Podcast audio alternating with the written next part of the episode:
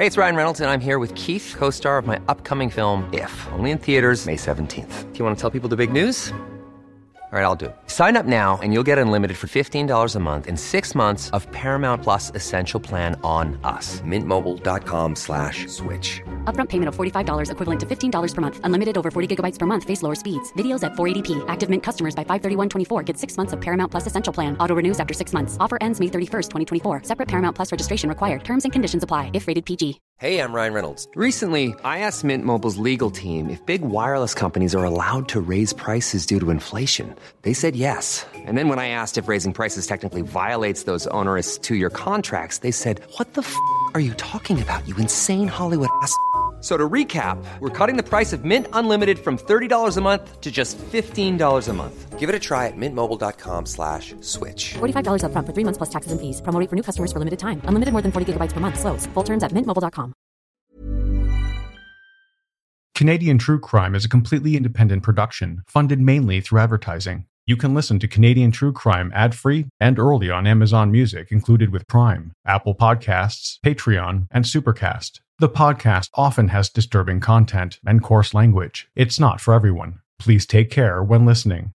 Hi, everyone, and welcome back to Canadian True Crime. I hope you're well and that you and your loved ones had a safe and content holiday season.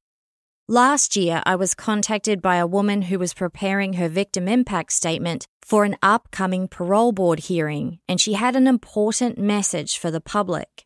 Her name is Kerri Kehoe, and she is the survivor of a heinous crime that occurred in 1990 in Kingston, Ontario, and later connected by a single thread to three other completely separate crimes. You're not going to meet Kerri just yet, though, because to tell her story, I have to tell you this one. The episode you're about to hear has been put together using court documents, news archives, and input from the family. And with that, it's on with the show.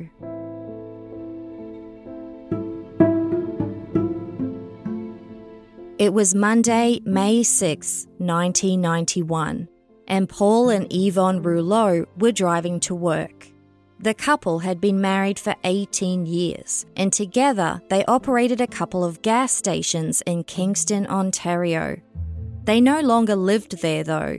They'd just moved with their three children to a small community about 40 kilometres northwest of the city.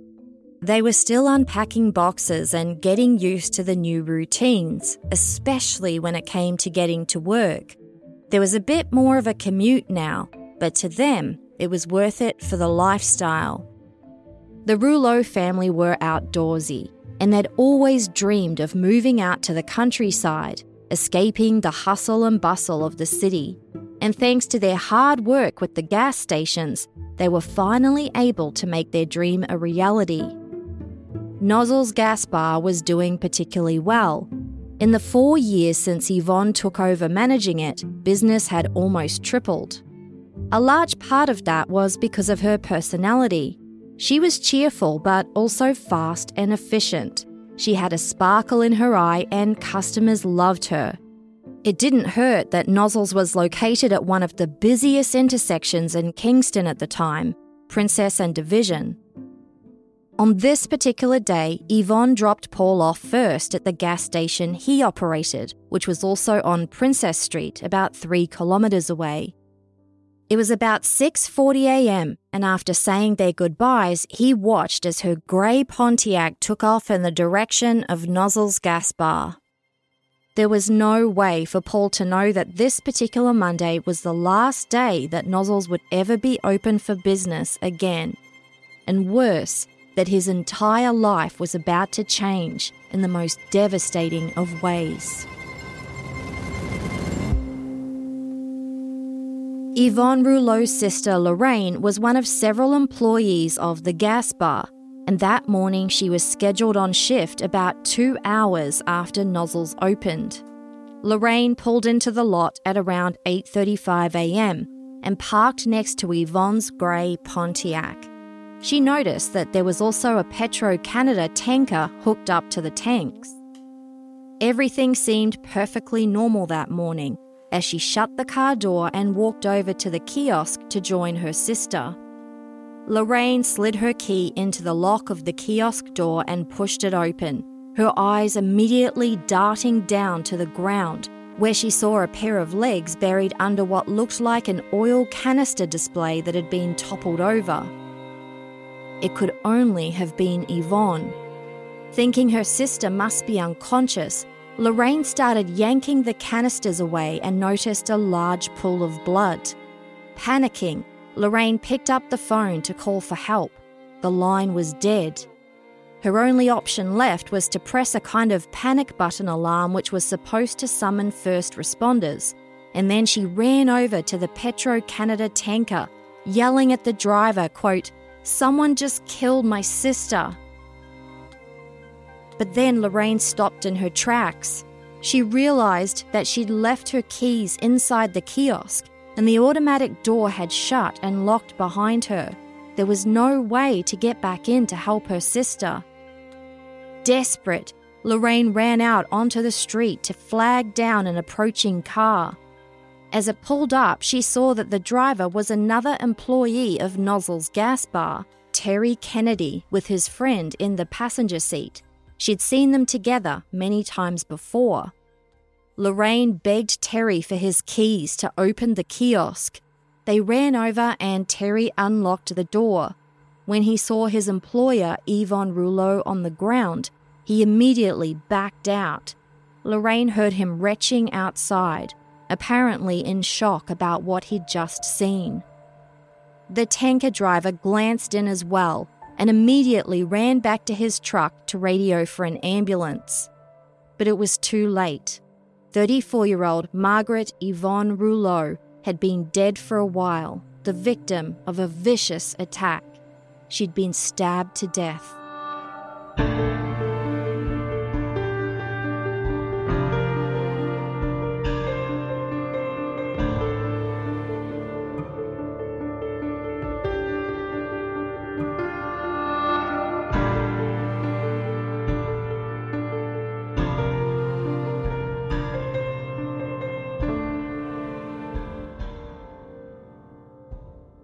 As police investigators were combing the crime scene, the city of Kingston was reeling about news of the brutal murder of a well liked and highly respected community member, not to mention wife and mother of three.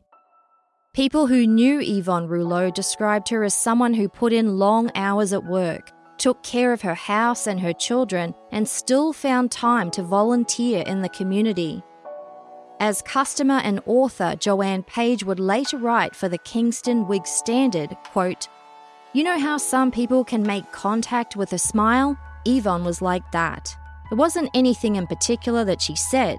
She didn't run to service oriented phrases or empty pleasantries. What she said she meant, and the expression in her eyes matched. She was the genuine article. Her way of dealing with life buoyed me up. Yvonne's husband, Paul Rouleau, was described as grief stricken. He wouldn't say much to the press, but they tracked him down and he provided a few words. He said he had moved the family out to the countryside for peace and quiet, and instead lost his wife and mother of his children. He didn't know how he and the kids were going to manage in life with Yvonne gone. Quote, I have three children, it's tough. A car accident I can accept, but this, it doesn't make sense. He said Kingston was in danger of becoming another Toronto. There were loud calls for tougher policing in the area. At Nozzle's gas bar, the other employees were all struggling with the heinous crime that resulted in the death of a boss they were very fond of. They hung mourning wreaths on utility poles around the gas bar, and several of them agreed to be pallbearers at her funeral. It wasn't long before the public grew increasingly concerned. A mother and a wife had been murdered in the morning at one of Kingston's busiest intersections, and the first three days had gone by with no information from the police. And worse, the assailant was still out there. What if they were waiting to prey on someone else? Fortunately, the Kingston police provided an update that day. According to reporting by the Kingston Whig Standard, a police spokesperson announced that Yvonne Rouleau had been stabbed to death. They didn't yet have a motive for the attack, and it appeared that the kiosk had not been robbed, but they did have some information the public needed to know, followed by a plea for help. It had been determined that Yvonne Rouleau had already been dead for around 90 minutes before her body was discovered by her sister Lorraine, which put the time of her murder at about 7 am. And at that same time on the same morning, two young men had been seen in the kiosk at Nozzle's gas bar by about five Bell Canada employees driving past on their way to work. It was only a fleeting glance, but these two men were briefly seen exiting the kiosk carrying plastic shopping bags with red lettering, which may have come from a nearby grocery store. One of the witnesses thought one of the young men may have been smoking. Brief descriptions of both men were released to the public. They were described as being white men about 20 years old with dark hair. One was described as taller with a medium build, and the other was shorter with a heavier build. The police announced they had taken the unusual step of setting up a special murder tips hotline, urging members of the public to come forward with any information they had that might help the investigation. A violent killer needed to be taken off the streets, so it was imperative that they locate these two men as soon as possible so they could either clear them or arrest them.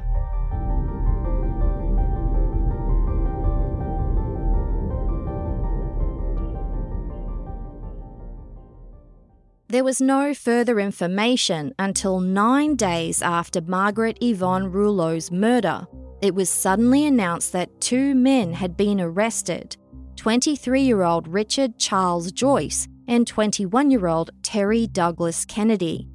That's the very same Terry Kennedy who worked at Nozzle's gas bar, the same Terry Kennedy who just happened to be driving past when Lorraine ran onto the road to get help.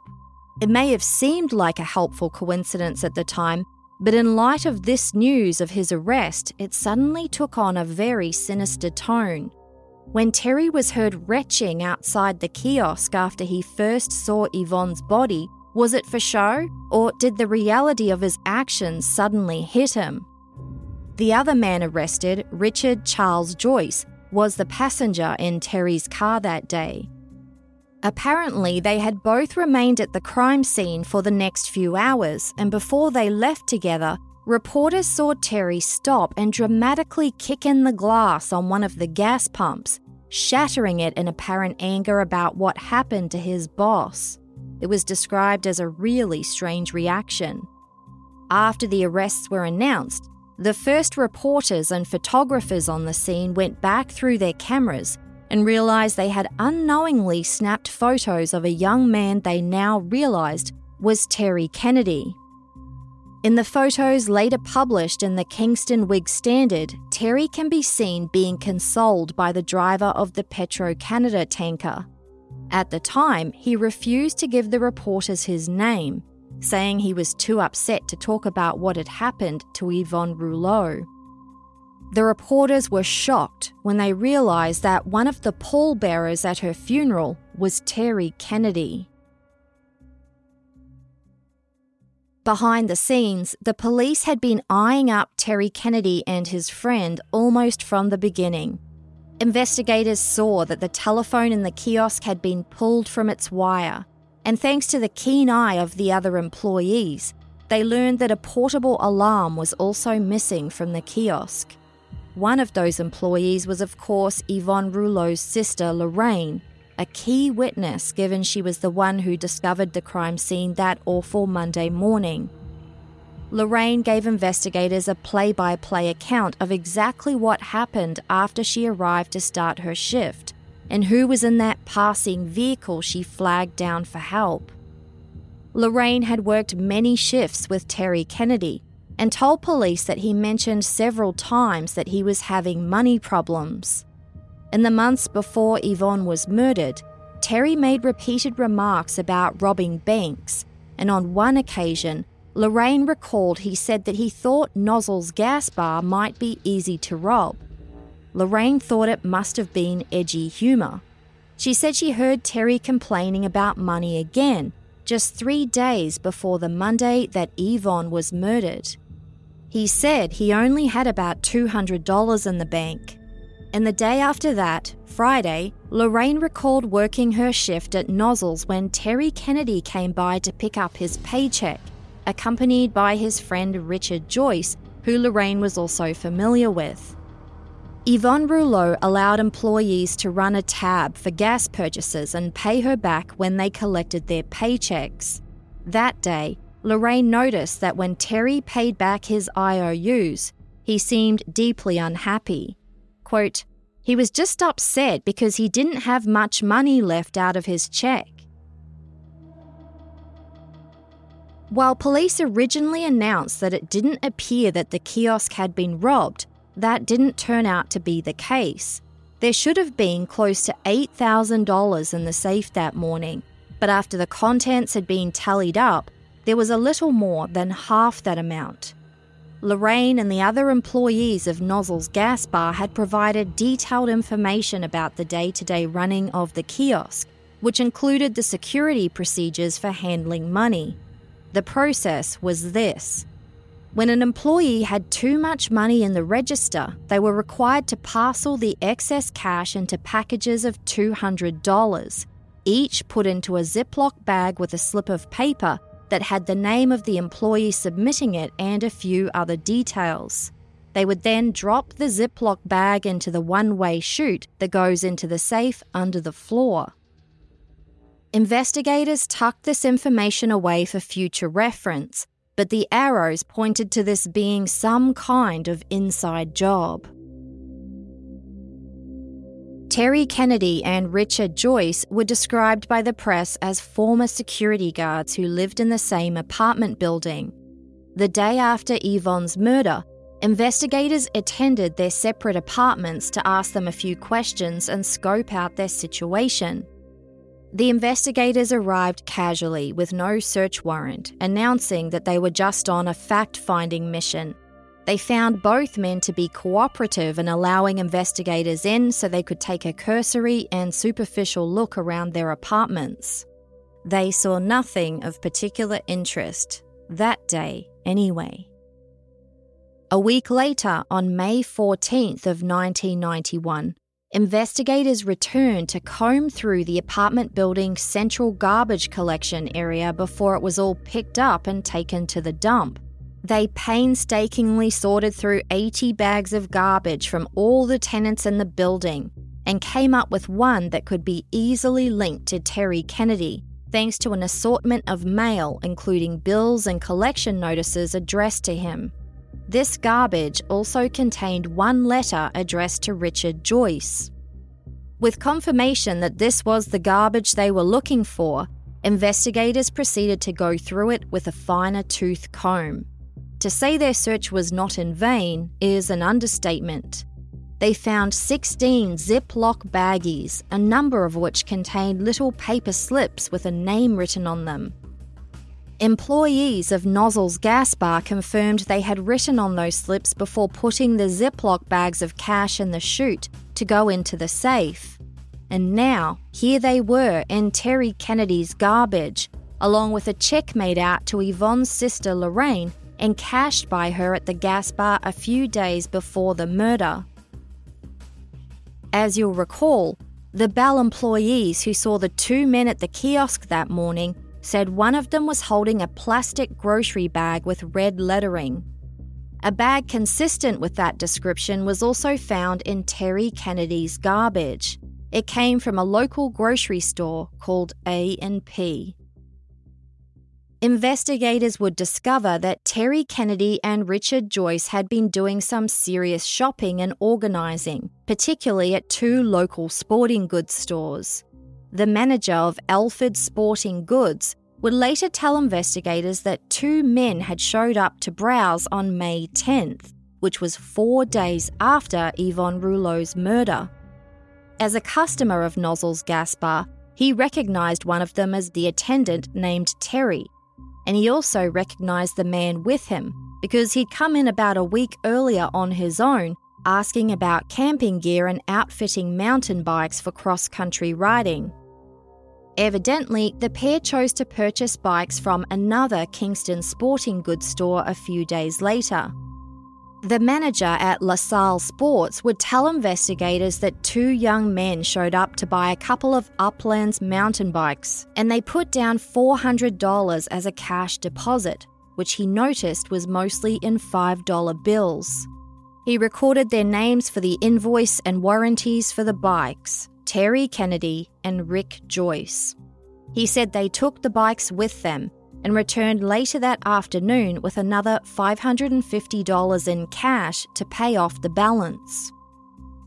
The police didn't know it at the time, but this all happened the same day that they were combing through the garbage at the apartment building and discovered those Ziploc bags.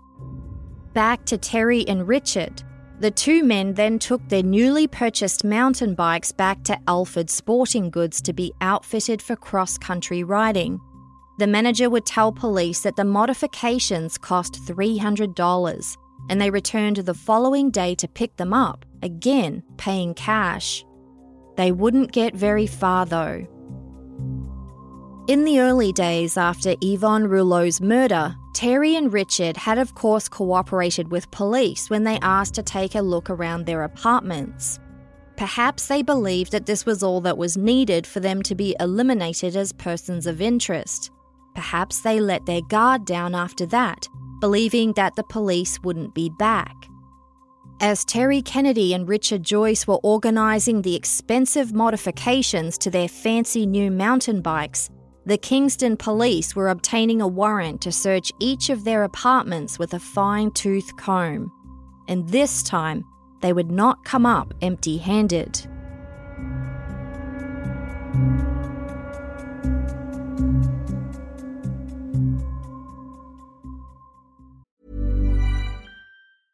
There's never been a faster or easier way to start your weight loss journey than with PlushCare. PlushCare accepts most insurance plans and gives you online access to board-certified physicians who can prescribe FDA-approved weight loss medications like Wegovy and Zepbound for those who qualify. Take charge of your health and speak with a board-certified physician about a weight loss plan that's right for you. Get started today at plushcare.com slash weight loss. That's plushcare.com slash weight loss plushcare.com slash weight loss. A lot can happen in three years, like a chatbot may be your new best friend. But what won't change? Needing health insurance. United Healthcare Tri Term Medical Plans, underwritten by Golden Rule Insurance Company, offer flexible, budget friendly coverage that lasts nearly three years in some states. Learn more at uh1.com. Every day in America, 60 million packages are delivered, but we don't always know what's inside. He bent down to pick the package up. That's when the device detonated. Danger is everywhere, and no one is safe in Austin, Texas, as law enforcement hunts a serial bomber for 19 days. From Sony Music Entertainment, Campside Media, and Pegalo Pictures, this is Witnessed 19 Days. Subscribe on Apple Podcast to binge all episodes or listen weekly wherever you get your podcasts.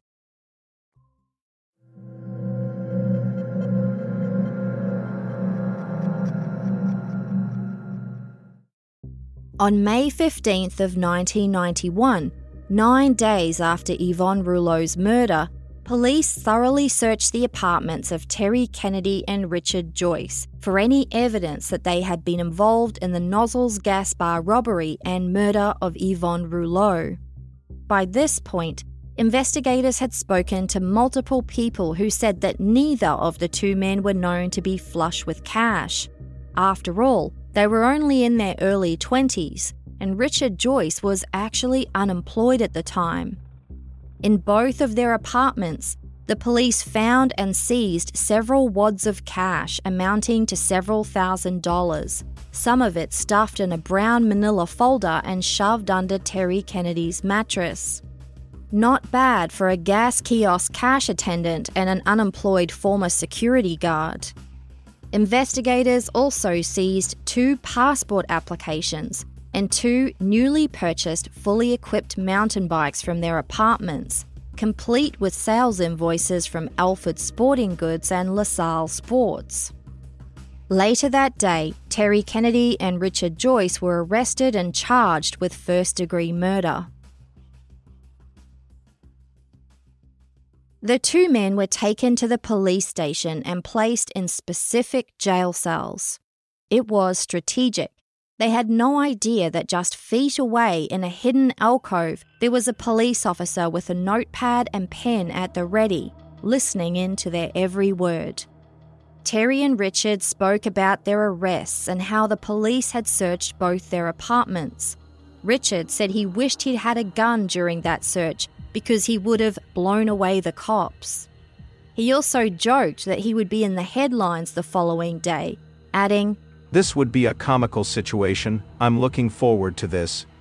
Terry asked him why.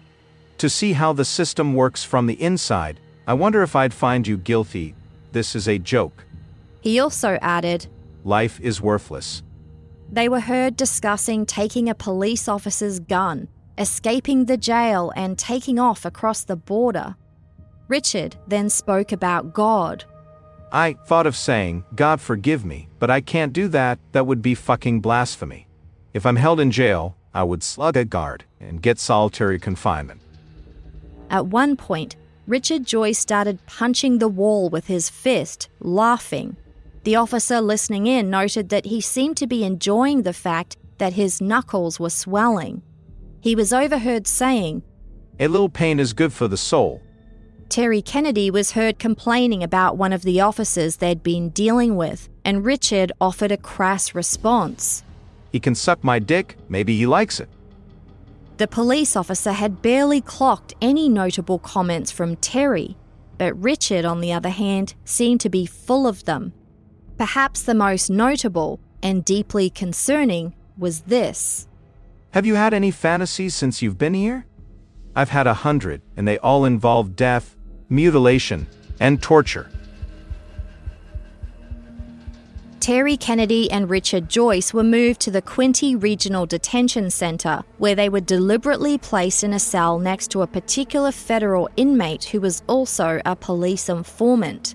He would listen to their conversation for 16 hours both men were denied bail as they awaited trial. The murder of Yvonne Rouleau had been dubbed the Nozzles Gas Bar murder by the press, particularly the Kingston Whig Standard newspaper, which covered the case comprehensively, with frequent reports on new updates. Kingston locals still couldn't make sense of it all, so there was, of course, a great deal of public interest in the trial, which began in May of 1992, almost a year to the day since Yvonne Rouleau's murder. The Canadian Criminal Code stipulates that homicide trials should be heard by a judge and jury. A person accused of murder is able to request a judge only trial, but the Crown prosecutor has to consent to it. A few months before this trial started, Terry Kennedy and Richard Joyce's separate defense lawyers argued that there'd been so much local media attention about Yvonne Rouleau's murder that it jeopardized their right to a fair jury trial in Kingston. They wanted the trial moved to a different location, but the Crown did not want this and agreed to a judge alone trial as long as it stayed in Kingston. There were more delays after the trial started as the defence lawyers tried to argue that various pieces of evidence should be thrown out. Terry Kennedy's lawyer argued that the items recovered from his garbage, including the Ziploc bags and employee cash slips, had been obtained improperly because the police didn't have a warrant for that search, and going through his garbage was an invasion of privacy. In addition, the defense argued there was no proof that it was actually Terry's garbage because the garbage collection area was accessible to all the apartment building's residents. The judge did not agree. She stated that there was no reasonable expectation of privacy after a person abandons a garbage bag and allowed this evidence. Another piece of evidence the defense tried to have thrown out was the testimony from those Bell employees about the two men they saw in and around Nozzle's gas bar at around the time Yvonne was murdered. The judge heard that there was some disparity in the description, with two of the Bell employees saying that there was a decent height difference between Terry Kennedy and Richard Joyce, when in reality they were virtually the same height. In addition, one of the employees reported that one of the men may have been smoking, when neither Kennedy nor Joyce smoked, according to the defence. But again, the judge didn't agree, stating that there'd only been a brief opportunity for these Bell employees to observe this situation as they were driving past that morning. This evidence was also admitted. One of the Crown's key witnesses was, of course, Yvonne's sister, Lorraine, who testified about the conversations she'd had with Terry Kennedy about his money woes and his repeated remarks about robbing banks. She told the judge about his comment one time that Nozzle's gas bar would be easy to rob. But there was more. About four months after Yvonne's murder, when Terry Kennedy and Richard Joyce appeared in court for a preliminary hearing, something Lorraine heard triggered a sudden memory. She recalled another comment that Terry had made about a month before the murder. Lorraine testified that in one of her conversations with Terry, where he spoke about money and potentially robbing Nozzle's gas bar, he also mentioned the possibility of cutting Yvonne's throat and laughed about it. Of course, Lorraine was bothered by the comment and found it disturbing, but she said you have to consider the source. It came from a 21 year old man known for being a bit of an edge lord. She put it down to just black humour and questionable taste on his part and forgot about it, never mentioning the comment to her sister Yvonne. In fact, Lorraine said she didn't even think about it again herself, even after the shock of discovering her sister's body about a month later. She testified that the doctor had prescribed her a drug similar to Valium to calm her nerves and help her sleep for the first few months, and she was so deep into grief and shock that she never stopped to analyse everything that happened. After she first recalled that additional comment, she told her husband immediately, and he said it was important enough for her to go straight to the police. But Lorraine was a bit afraid. She'd already spoken to investigators, and she was worried the police wouldn't believe her or might think she'd made it up. She also assumed that the Crown already had enough evidence to go to trial. In the end, about three weeks before the trial was due to start, Lorraine decided to come forward to tell the police that when Terry Kennedy mentioned robbing Nozzle's gas bar, he had also laughed about mentioning the possibility of cutting Yvonne Rouleau's throat. Of course, his defense lawyer tried to argue that Lorraine was lying and that no such conversation had ever taken place. The judge would not agree. As it turned out, Lorraine wasn't the only one who had heard about a robbery plan that may have involved Nozzle's gas bar. William Turcotte, a mutual friend of both Terry Kennedy and Richard Joyce, gave testimony that was described as perhaps the strongest evidence presented against them. He told the court about a conversation he had with Terry Kennedy about five months before Yvonne Rouleau's murder, where they discussed making a plan to go on vacation south, somewhere warm, maybe Florida. At some point, he said Richard Joyce came into the conversation and started steering their plans towards going to Mexico instead for a whole year. He claimed it was far cheaper to live in Mexico and estimated they could live there comfortably for about $3,000 each. William Turcotte testified that he wasn't interested in this plan, so backed off after that, until about a month before Yvonne Rouleau's murder, when he saw Richard. He asked him if he and Terry were still planning to go to Mexico, and Richard said yes. William asked him how he planned to pay for it, given he didn't have a job at the time. Richard replied that he and Terry were planning to rob Nozzle's gas bar and were prepared to, quote, kill anyone who got in the way. They'd even decided that the robbery should be on a Monday morning when the manager first opened up the safe because Terry and the other employees knew it would still hold all the money collected from the weekend sales. All they had to do was hit that gas bar before the money was banked later that morning. William asked Richard about the fact that the manager would recognize them. Quote, What are you going to do? Shoot them? Richard replied that he and Terry would not be stupid enough to shoot the manager. He would stab them instead although there was no further information given about the logic behind this conclusion. William testified that he didn't really take the conversation seriously at the time, but the evening of Monday, May 6th, he heard a radio report about a murder at Nozzle's gas bar and immediately suspected his friends might have been involved. But he didn't want to believe it. He said he stewed over whether to go to the police for about five hours and eventually showed up to Kingston Police headquarters at around midnight that night. A forensic pathologist testified that Yvonne Rouleau suffered a horrendous and brutally violent attack. She'd been punched in the face repeatedly. She had a black eye and bruising to her scalp and the nape of her neck.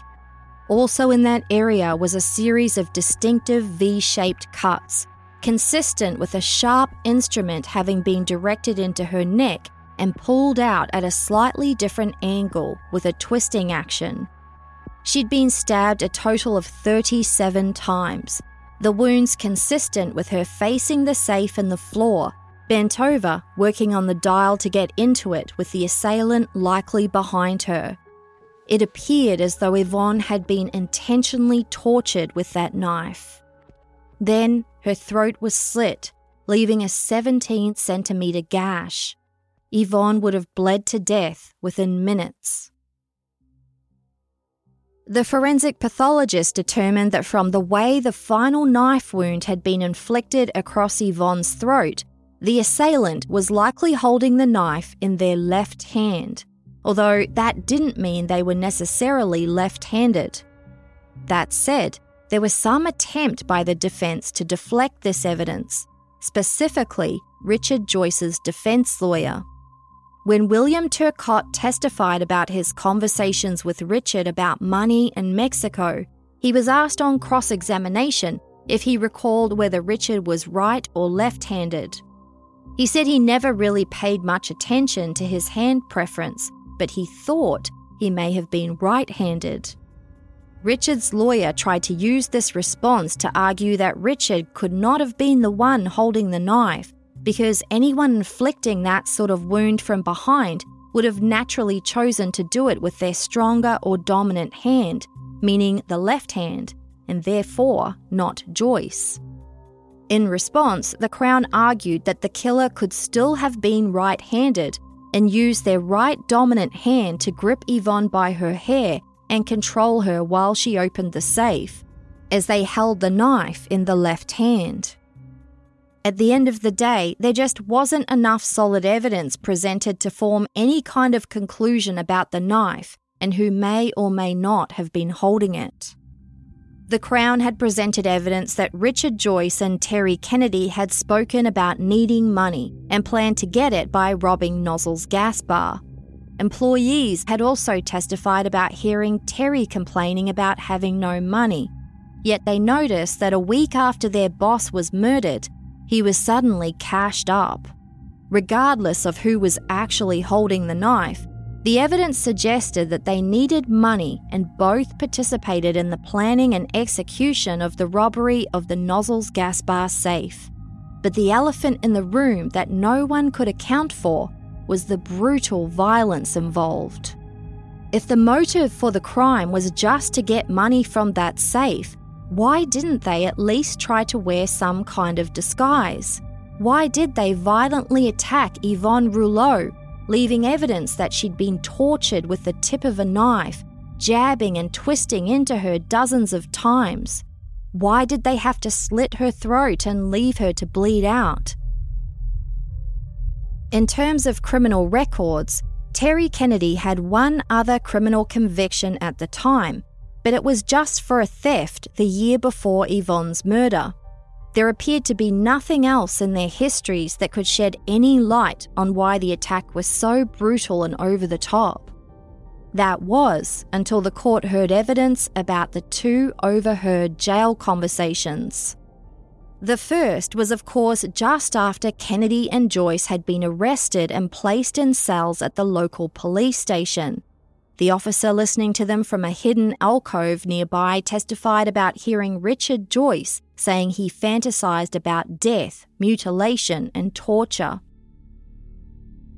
The second overheard conversation was after Joyce and Kennedy had been transferred to the Quinte Detention Centre and placed near that federal inmate who was also a police informant. That inmate turned informant testified that he sat with a notepad and pen for about 16 hours, listening to the conversation and writing down individual comments made by Terry and Richard as they spoke about escape plans, taking guns from the guards, and killing the judge at trial. They also talked about what sounded to him like the crime of murdering Yvonne Rouleau and expressing pleasure in having committed it. At one point, the informant overheard the voice he'd been told belonged to Terry Kennedy, who was obviously sitting on the toilet, and remarked that he could perform a certain bodily function more easily, quote, now that she's dead. But once again, the most notable comments came from the other voice, Richard Joyce.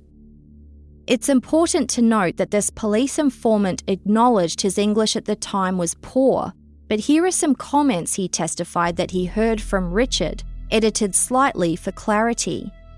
Did you see her face when she saw the knife? She tried to stick her head out the window and started yelling and kicking. The informant heard them both laughing at this point and commented that he'd seen a lot in his life, including many criminals talking about their crimes, but he hadn't heard anyone, quote, make fun of it like that. More comments he attributed to Richard Joyce included the following You see her reaction when I give it to her? His old man, he's going to need a bulletproof vest when we get out. 23 years old and we're killers. In response to this, the informant said he heard Terry Kennedy say that if he were to be convicted, he would need to be kept on permanent suicide watch. There are also these separate comments made by Richard. I never feel kind of pleasure like that before. That was great. The hole was big enough to put my dick in. One each shot, that's like my hand go inside the bodies. When I give it to her, that was the best part. In response to this, the informant testified that Terry told Richard he was gross and psycho.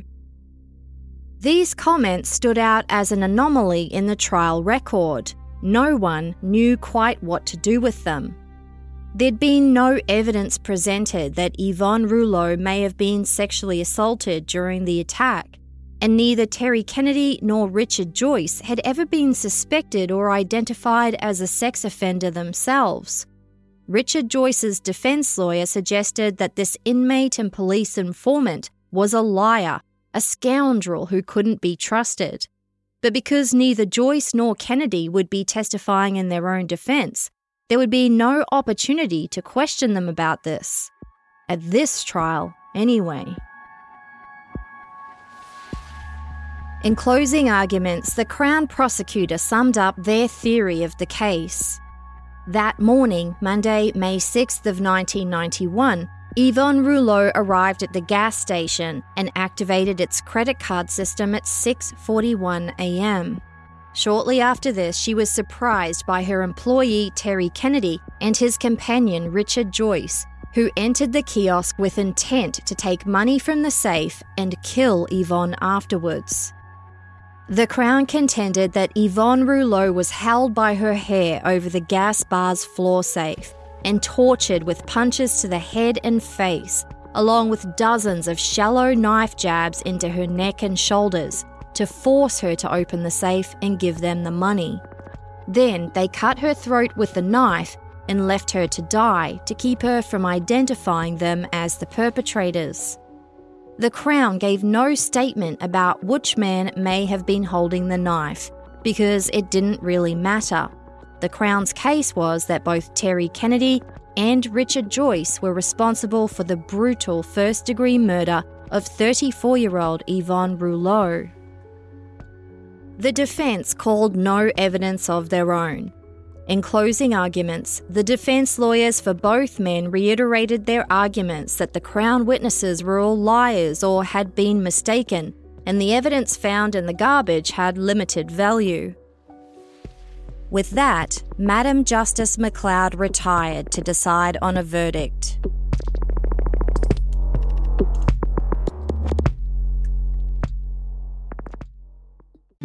Every day in America, 60 million packages are delivered, but we don't always know what's inside. He bent down to pick the package up. That's when the device detonated. Danger is everywhere, and no one is safe in Austin, Texas, as law enforcement hunts a serial bomber for 19 days. From Sony Music Entertainment, Campside Media, and Pegalo Pictures, this is Witnessed 19 Days. Subscribe on Apple Podcast to binge all episodes or listen weekly wherever you get your podcasts. Why don't more infant formula companies use organic, grass fed whole milk instead of skim? Why don't more infant formula companies use the latest breast milk science? Why don't more infant formula companies run their own clinical trials? Why don't more infant formula companies use more of the proteins found in breast milk? Why don't more infant formula companies have their own factories instead of outsourcing their manufacturing? We wondered the same thing. So we made ByHeart, a better formula for formula. Learn more at byheart.com.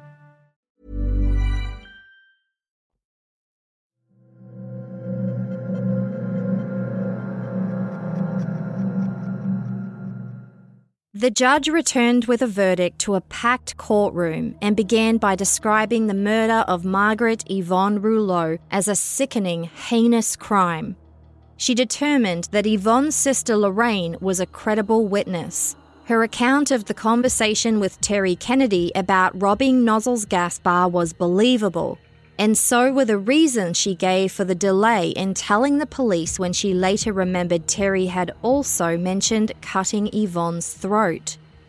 Justice McLeod determined that William Turcotte, the mutual friend of both Kennedy and Joyce, was also a credible witness with a story that was wholly believable.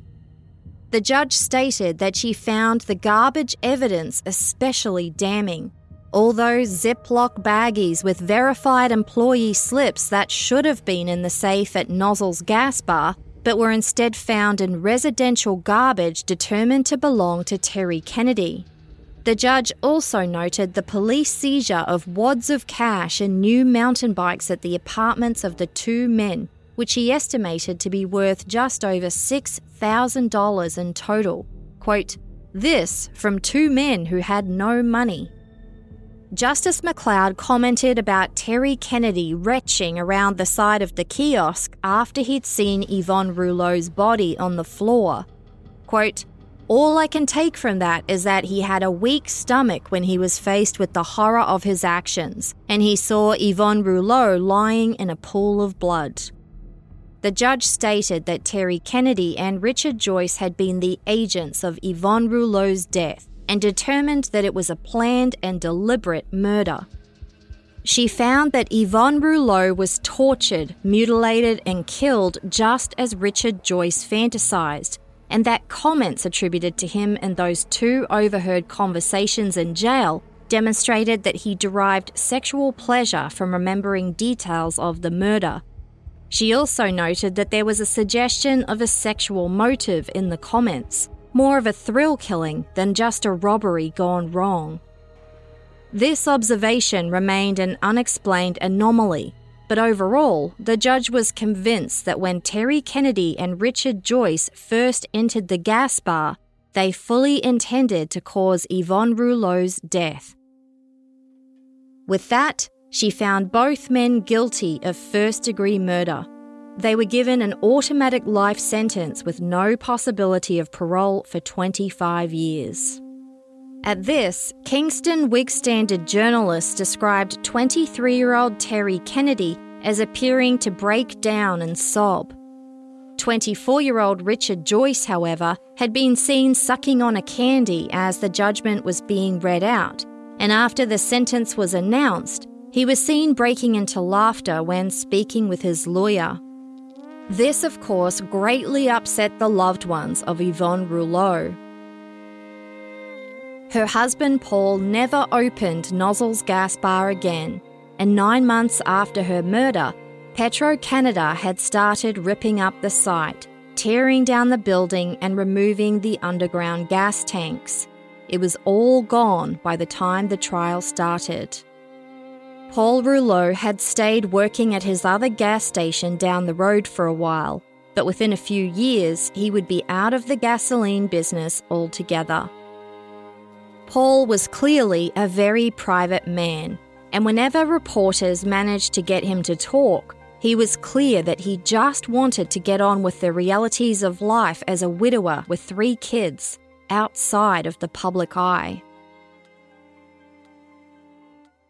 Terry Kennedy and Richard Joyce both filed notices of appeal asking for the court to overturn their convictions and grant them new trials.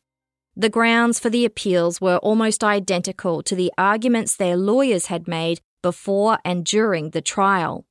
The Court of Appeal dismissed it on all grounds. The last hope for Terry Kennedy and Richard Joyce was the Faint Hope Clause, the popular name for a now repealed section of the Canadian Criminal Code. It gave prisoners serving life sentences the chance to apply for early parole after serving 15 years of their sentence, instead of waiting for 25. The Faint Hope Clause was introduced in the 70s after the death penalty was abolished, with the intent to motivate lifers to work towards rehabilitating themselves. It was incredibly political and finally repealed in 2011, but it is still available to inmates serving life sentences for crimes committed before that year. So, because Yvonne Rouleau was murdered in 1991, Terry Kennedy and Richard Joyce were eligible to apply to the Faint Hope jury in 2006. And they both did apply that year, but because of a number of delays, it would be another four years before a hearing was confirmed. In March of 2010, the Kingston Whig Standard reported that Terry Kennedy and Richard Joyce, both in their early 40s by that point, had been approved to apply to a faint hope jury for a chance to ask the parole board for early parole. This would be the first faint hope hearings held in Kingston since the clause was first introduced. By this point, it had been 19 years since Yvonne Rouleau's murder. In response to questions from reporters, her husband Paul flatly stated that those years were hell and he did not want to speak publicly about a matter that was so private to the family. Quote, She was my wife, she was murdered, end of subject. The only reason he had chosen to comment at all was to express anger that the first he had heard about this faint hope hearing was when he woke up and read about it in the newspaper. No one warned him that this would happen, and he was stunned. He described the feeling as, quote, like having a scab on the back of your hand and it's just about ready to heal and somebody rips it off. Now you got that open wound and here it goes, I gotta start healing all over again. He added, Well, it never really heals. The hearing for 41 year old Terry Kennedy was first in January of 2011. The court heard victim impact statements from Yvonne Rouleau's family members, including her children, who recounted what it was like to lose their beloved mother in such tragic circumstances and the hardships of having to live life without her after that. In the victim impact statement given by their father, Paul Rouleau, he said that if she had have lived, they would have just celebrated their 38th wedding anniversary. Paul told the court that Yvonne treated her employees at Nozzle's gas bar like members of her own family. If she learned that one of them had arrived hungry, she would send them out for a meal or pick something up for them. So it was particularly difficult for her family to hear that one of those employees had been involved in her murder.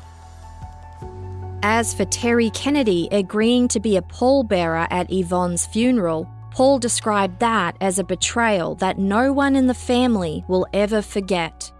He also provided a few distressing anecdotes about the family's experience behind the scenes.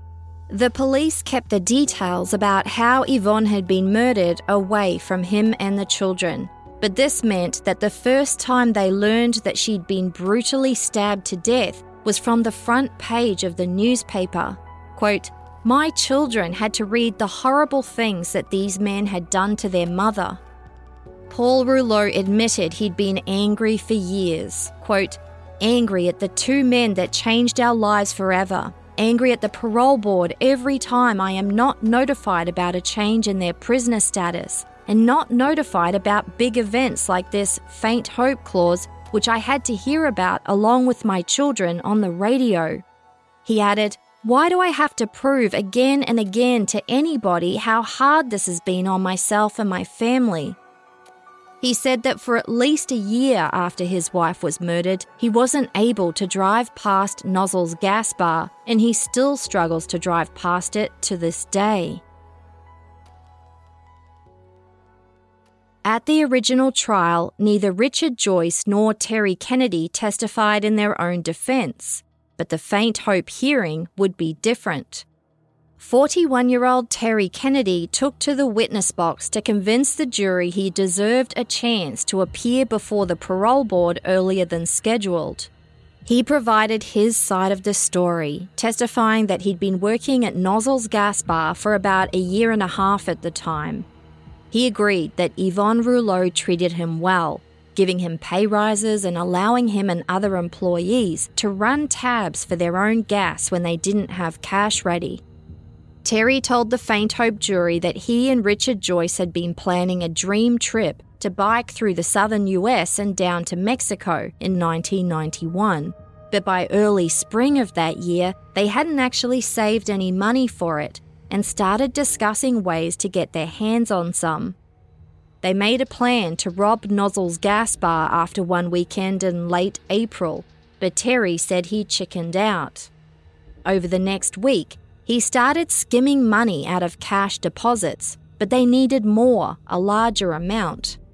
The robbery plan was back on for the following Monday morning, which was May 6th of 1991. Terry testified that he and Richard arrived at Nozzle's gas bar early and parked the car at a nearby vantage point as they waited for Yvonne Rouleau to arrive and open up the kiosk. They'd grabbed a knife from Terry's kitchen, which he described as the quote, scariest looking one in the drawer, and they planned to use it to intimidate Yvonne into letting them access the safe. They watched as her car pulled into the lot and once she'd let herself into the kiosk, Terry and Richard got out of their car and walked over. It was about 6:45 a.m. Terry testified that Yvonne was surprised to see him and asked what he was doing there. He told her that they were just coming from a friend's place and wanted some cigarettes. He asked if she could let them inside, and she did. He said that the plan was for Richard to get inside the kiosk first so he would be in position to commit the robbery. But they ended up in the wrong positions and Terry said, quote, I had to punch her in the stomach and knock her down in front of the safe. Terry testified that as he was holding Yvonne by her coveralls, Richard handed him the knife. He held it against her throat and told her they were there to rob the safe.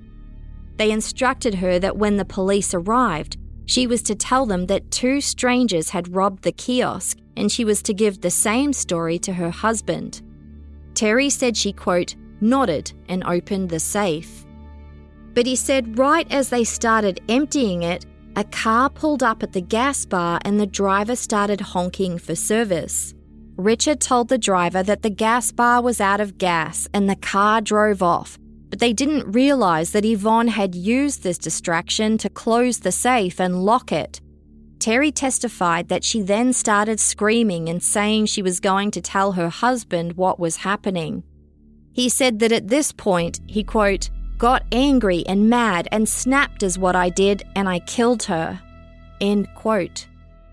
Terry Kennedy had just confessed that he had been the one holding the knife and that it was he who had stabbed Yvonne Rouleau to death. He said that Richard had to pull him off her. So that was his side of the story. He apologized to the Rouleau family and said he never thought about the consequences of his actions. He never considered the three children who lost their mother or the husband who lost his wife. But the Crown prosecutor pointed out two things for the Faint Hope jury. First, the injuries Yvonne received didn't seem to match Terry Kennedy's description of events, specifically the ones the trial judge had concluded were evidence of torture that series of small V shaped cuts on her neck and back, as well as the bruising and the black eye. Terry responded by saying he couldn't really remember what he did with the knife before Richard pulled him off. He only remembered that afterwards, the knife in his hand was twisted and bent. He suggested Yvonne's bruising might have been because he was leaning on her during the attack. The Crown's second point was about Terry Kennedy's version of events that he basically got angry when Yvonne started screaming and not cooperating with them, and he snapped and killed her in a rage. The Crown argued that his stated expectation that Yvonne would cooperate with their plan was implausible. Terry maintained there was no plan to kill Yvonne, it was just supposed to be a robbery, but he agreed that he was guilty of causing her death while she was being confined. He continued with his testimony, telling the Faint Hope jury that after Richard pulled him off Yvonne Rouleau's body, they exited the kiosk and drove back to their apartment building so they could both shower and change. They hadn't thought about what to do afterwards, they didn't even have an alibi, so they decided to go out for breakfast once they'd cleaned up and talk about it then. They chose a restaurant opposite Nozzle's gas bar, presumably so they could keep an eye on what was going on over there. And that's exactly why they happened to be driving past right at the time when Yvonne's sister Lorraine ran out onto the road and flagged them down. Terry Kennedy told the Faint Hope jury that he didn't think about the reality of what he'd done until he helped Lorraine get back into the kiosk and saw Yvonne's body on the ground. That's when it hit him, and what prompted him to vomit around the corner and kick the gas pump, he said. Terry stated that he didn't know if he could forgive himself for what he'd done and when asked about how he felt when listening to Yvonne's family members give their victim impact statements, he said, It hurt. A parole officer testified that in the years after Yvonne Rouleau's murder, Terry had insisted he was innocent, believing that it would help his appeal. After the appeals were denied, he continued to deny his own involvement, this time for the sake of his father, who reportedly preferred to believe his son had been wrongly convicted. The parole officer said that Terry feared his father's reaction at finding out the truth. But in 2004, two years before Terry was first eligible to apply to a faint hope jury, he confessed to his family that he had participated in the murder of Yvonne Rouleau. His father was reportedly devastated to hear this news. But even after this confession, Terry continued to claim that the trial witnesses had lied, that the murder was not planned, and that he should have only been convicted of second degree murder instead of first. The Crown pointed to the fact that Terry insisted he was innocent for 13 years when he thought it would help his appeal, and he finally confessed not because he had been rehabilitated, but because he had an opportunity to apply for early release. It appeared to be strategic, so how can anyone know that he was telling the truth now? Terry Kennedy said that if he was lying, he would have said that his accomplice was the one who was actually responsible for the murder. The Crown pointed out some aspects of Terry's side of the story that didn't make sense. If they really did believe that Yvonne would agree to cooperate with them and allow them to rob the safe, then why did they decide to bring what Terry had described as the scariest looking knife from his kitchen to the robbery? In fact, even in Terry's version of events, they made no attempt to persuade Yvonne to go along with their plan. They went straight from zero to violence, with Terry punching Yvonne in the stomach to push her down near the safe. Yet they still believed she would cooperate? In response, Terry said that he was never convinced that it was a solid plan, but their rationale was that the money was insured, so it wasn't a loss to Nozzles Gas Bar or Yvonne personally. The implication was that she wouldn't have cared about being robbed by her employee. There was no mention about how she might have felt about being violently attacked by him beforehand. The Crown stated it was completely implausible that Terry Kennedy ever believed he and his accomplice could go to Nozzles Gas Bar unmasked, rob an employer who knew them at knife point, order her not to go to the police, and believed that she would actually go along with it just because the money was insured. Quote, even if they wore masks, Terry Kennedy was one of the kiosk employees and Richard Joyce was his frequent companion she surely would have recognized them. The Crown described Terry's story that he just snapped when he saw Yvonne Rouleau wasn't cooperating with them as just that a story. Neither he nor his accomplice had any reason whatsoever to expect that she would cooperate with their plan. The implication was clear. They never actually expected her to cooperate because their plan to rob the gas bar included violence and murder. As for Terry Kennedy agreeing to be a pallbearer, the Crown suggested that the human thing would have been for him to say no, but he didn't do that. Quote, Was this a person who has come to full grips with his crime? In closing arguments, Terry Kennedy's lawyer claimed he was now a different man after almost 20 years had gone by. Terry had taken programs in anger management, substance abuse counselling, cognitive skills training, and grief recovery programming. He had participated in many fundraising activities for good causes and had converted to Wicca, which was described as a nature based religion with the key tenet to not harm people. He was interested in getting into business in that area if released. The Crown urged the Faint Hope jury to review the evidence from the first trial about the brutal violence and evidence of torture illustrated through Yvonne Rouleau's injuries. Quote, This is far more violence than is necessary to commit a robbery. This is far more violence than is necessary to commit a murder. A faint hope jury has to be unanimous in deciding whether an inmate deserves an early chance at parole.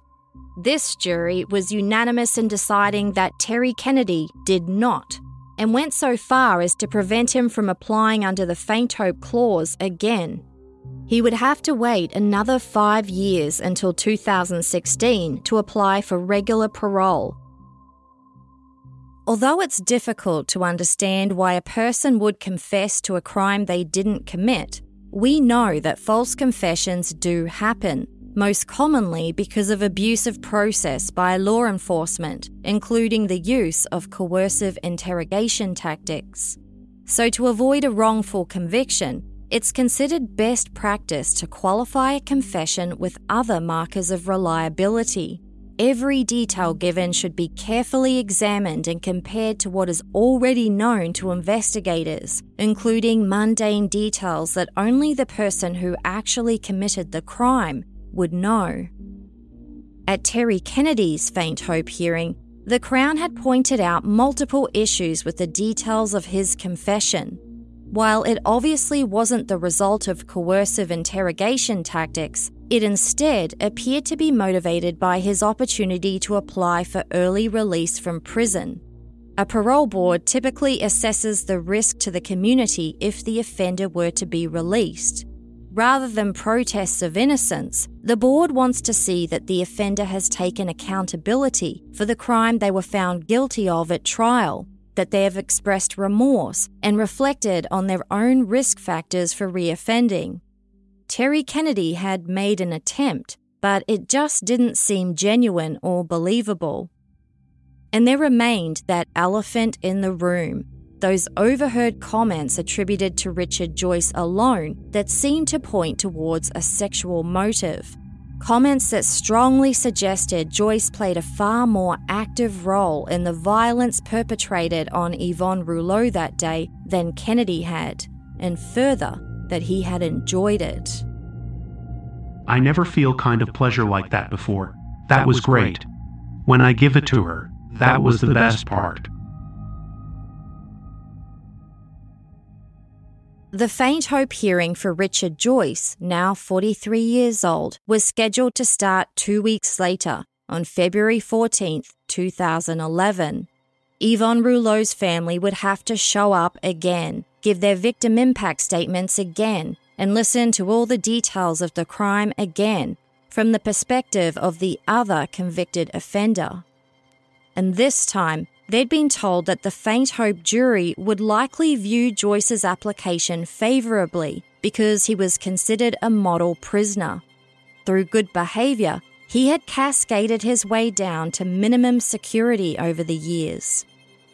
As implausible as Terry Kennedy's confession may have seemed, there was heightened concern that it might further increase Richard Joyce's chances of getting early parole but that's not what happened.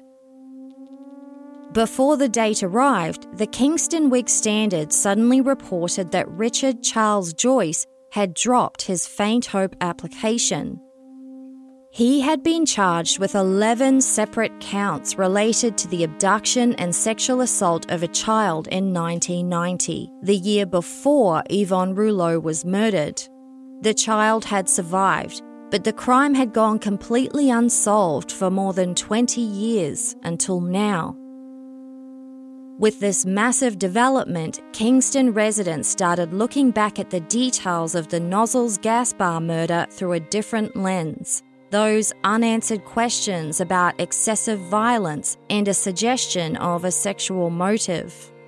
It would only be the tip of the iceberg.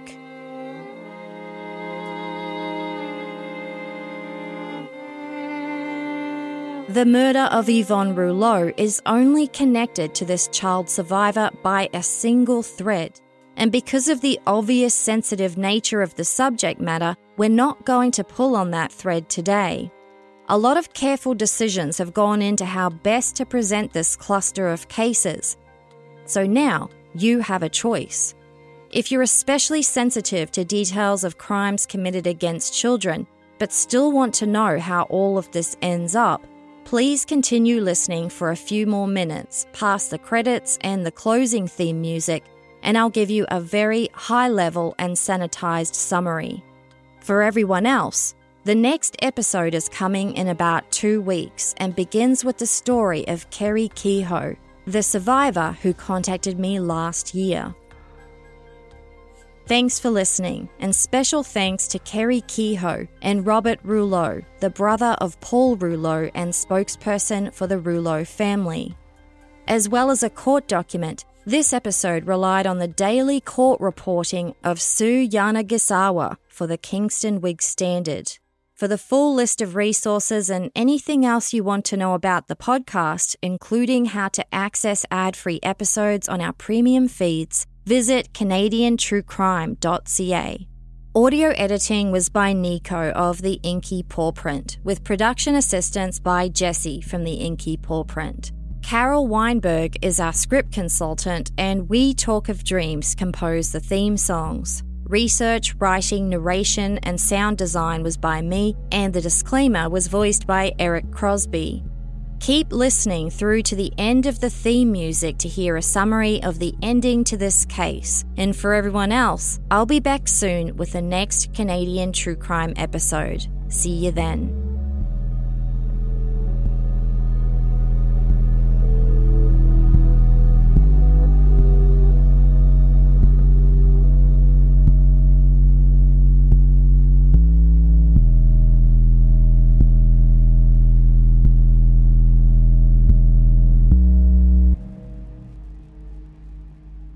So here's where this case ended up. In 1990, the year before Yvonne Rouleau was murdered, a nine year old girl was abducted from Kingston at knife point, physically and sexually assaulted, and returned to the same neighbourhood two hours later. Her mother reported this to police immediately, and a DNA sample was retained, but there was nothing to compare it to, and the case went cold. 20 years later, the DNA sample was resubmitted for testing. It was by this point 2010, and Canada's National DNA Databank had been in operation for a decade, populated with samples from inmates serving prison sentences. It returned a hit to the profile of Richard Charles Joyce right before his faint hope hearing was due to start. 43 year old Joyce was charged with 11 separate counts. Months later, he was charged again, this time in relation to two other extremely similar abduction and assault cases in Kingston. All three of the children involved were returned to their neighbourhoods and survived. Joyce pleaded guilty to all new charges. So here's the timeline of these three cases in relation to the murder of Yvonne Rouleau. Joyce abducted the first nine year old girl in the summer of 1989. Early the following year, 1990, he abducted the other nine year old girl, leaving the DNA that would eventually link him to all three cases. He abducted the third girl a few months later in the summer of 1990. This is Kerri Kehoe, now a grown woman who reached out to me last year.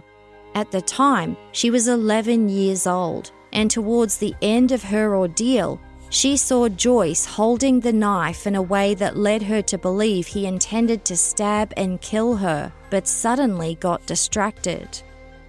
Joyce, together with Kennedy, robbed Nozzle's gas bar about eight months after that in May of 1991. 34 year old Yvonne Rouleau was, of course, physically assaulted and tortured with a knife before her throat was cut and she was left to die. The judge had, of course, described it as far more violence than is necessary to commit a robbery or a murder. She also said the comments Joyce was overheard saying suggested a sexual motive that he played a far more active role in the violence than his accomplice had, and that he had enjoyed it. Kerri Kehoe believes that Joyce had been showing a clear pattern of escalation, which would have continued had he not been apprehended soon after the murder of Yvonne Rouleau.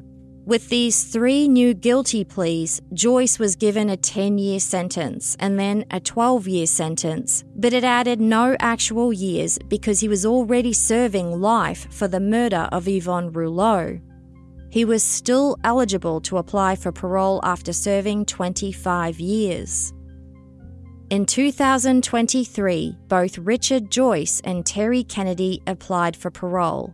Both were denied. Thanks again for listening.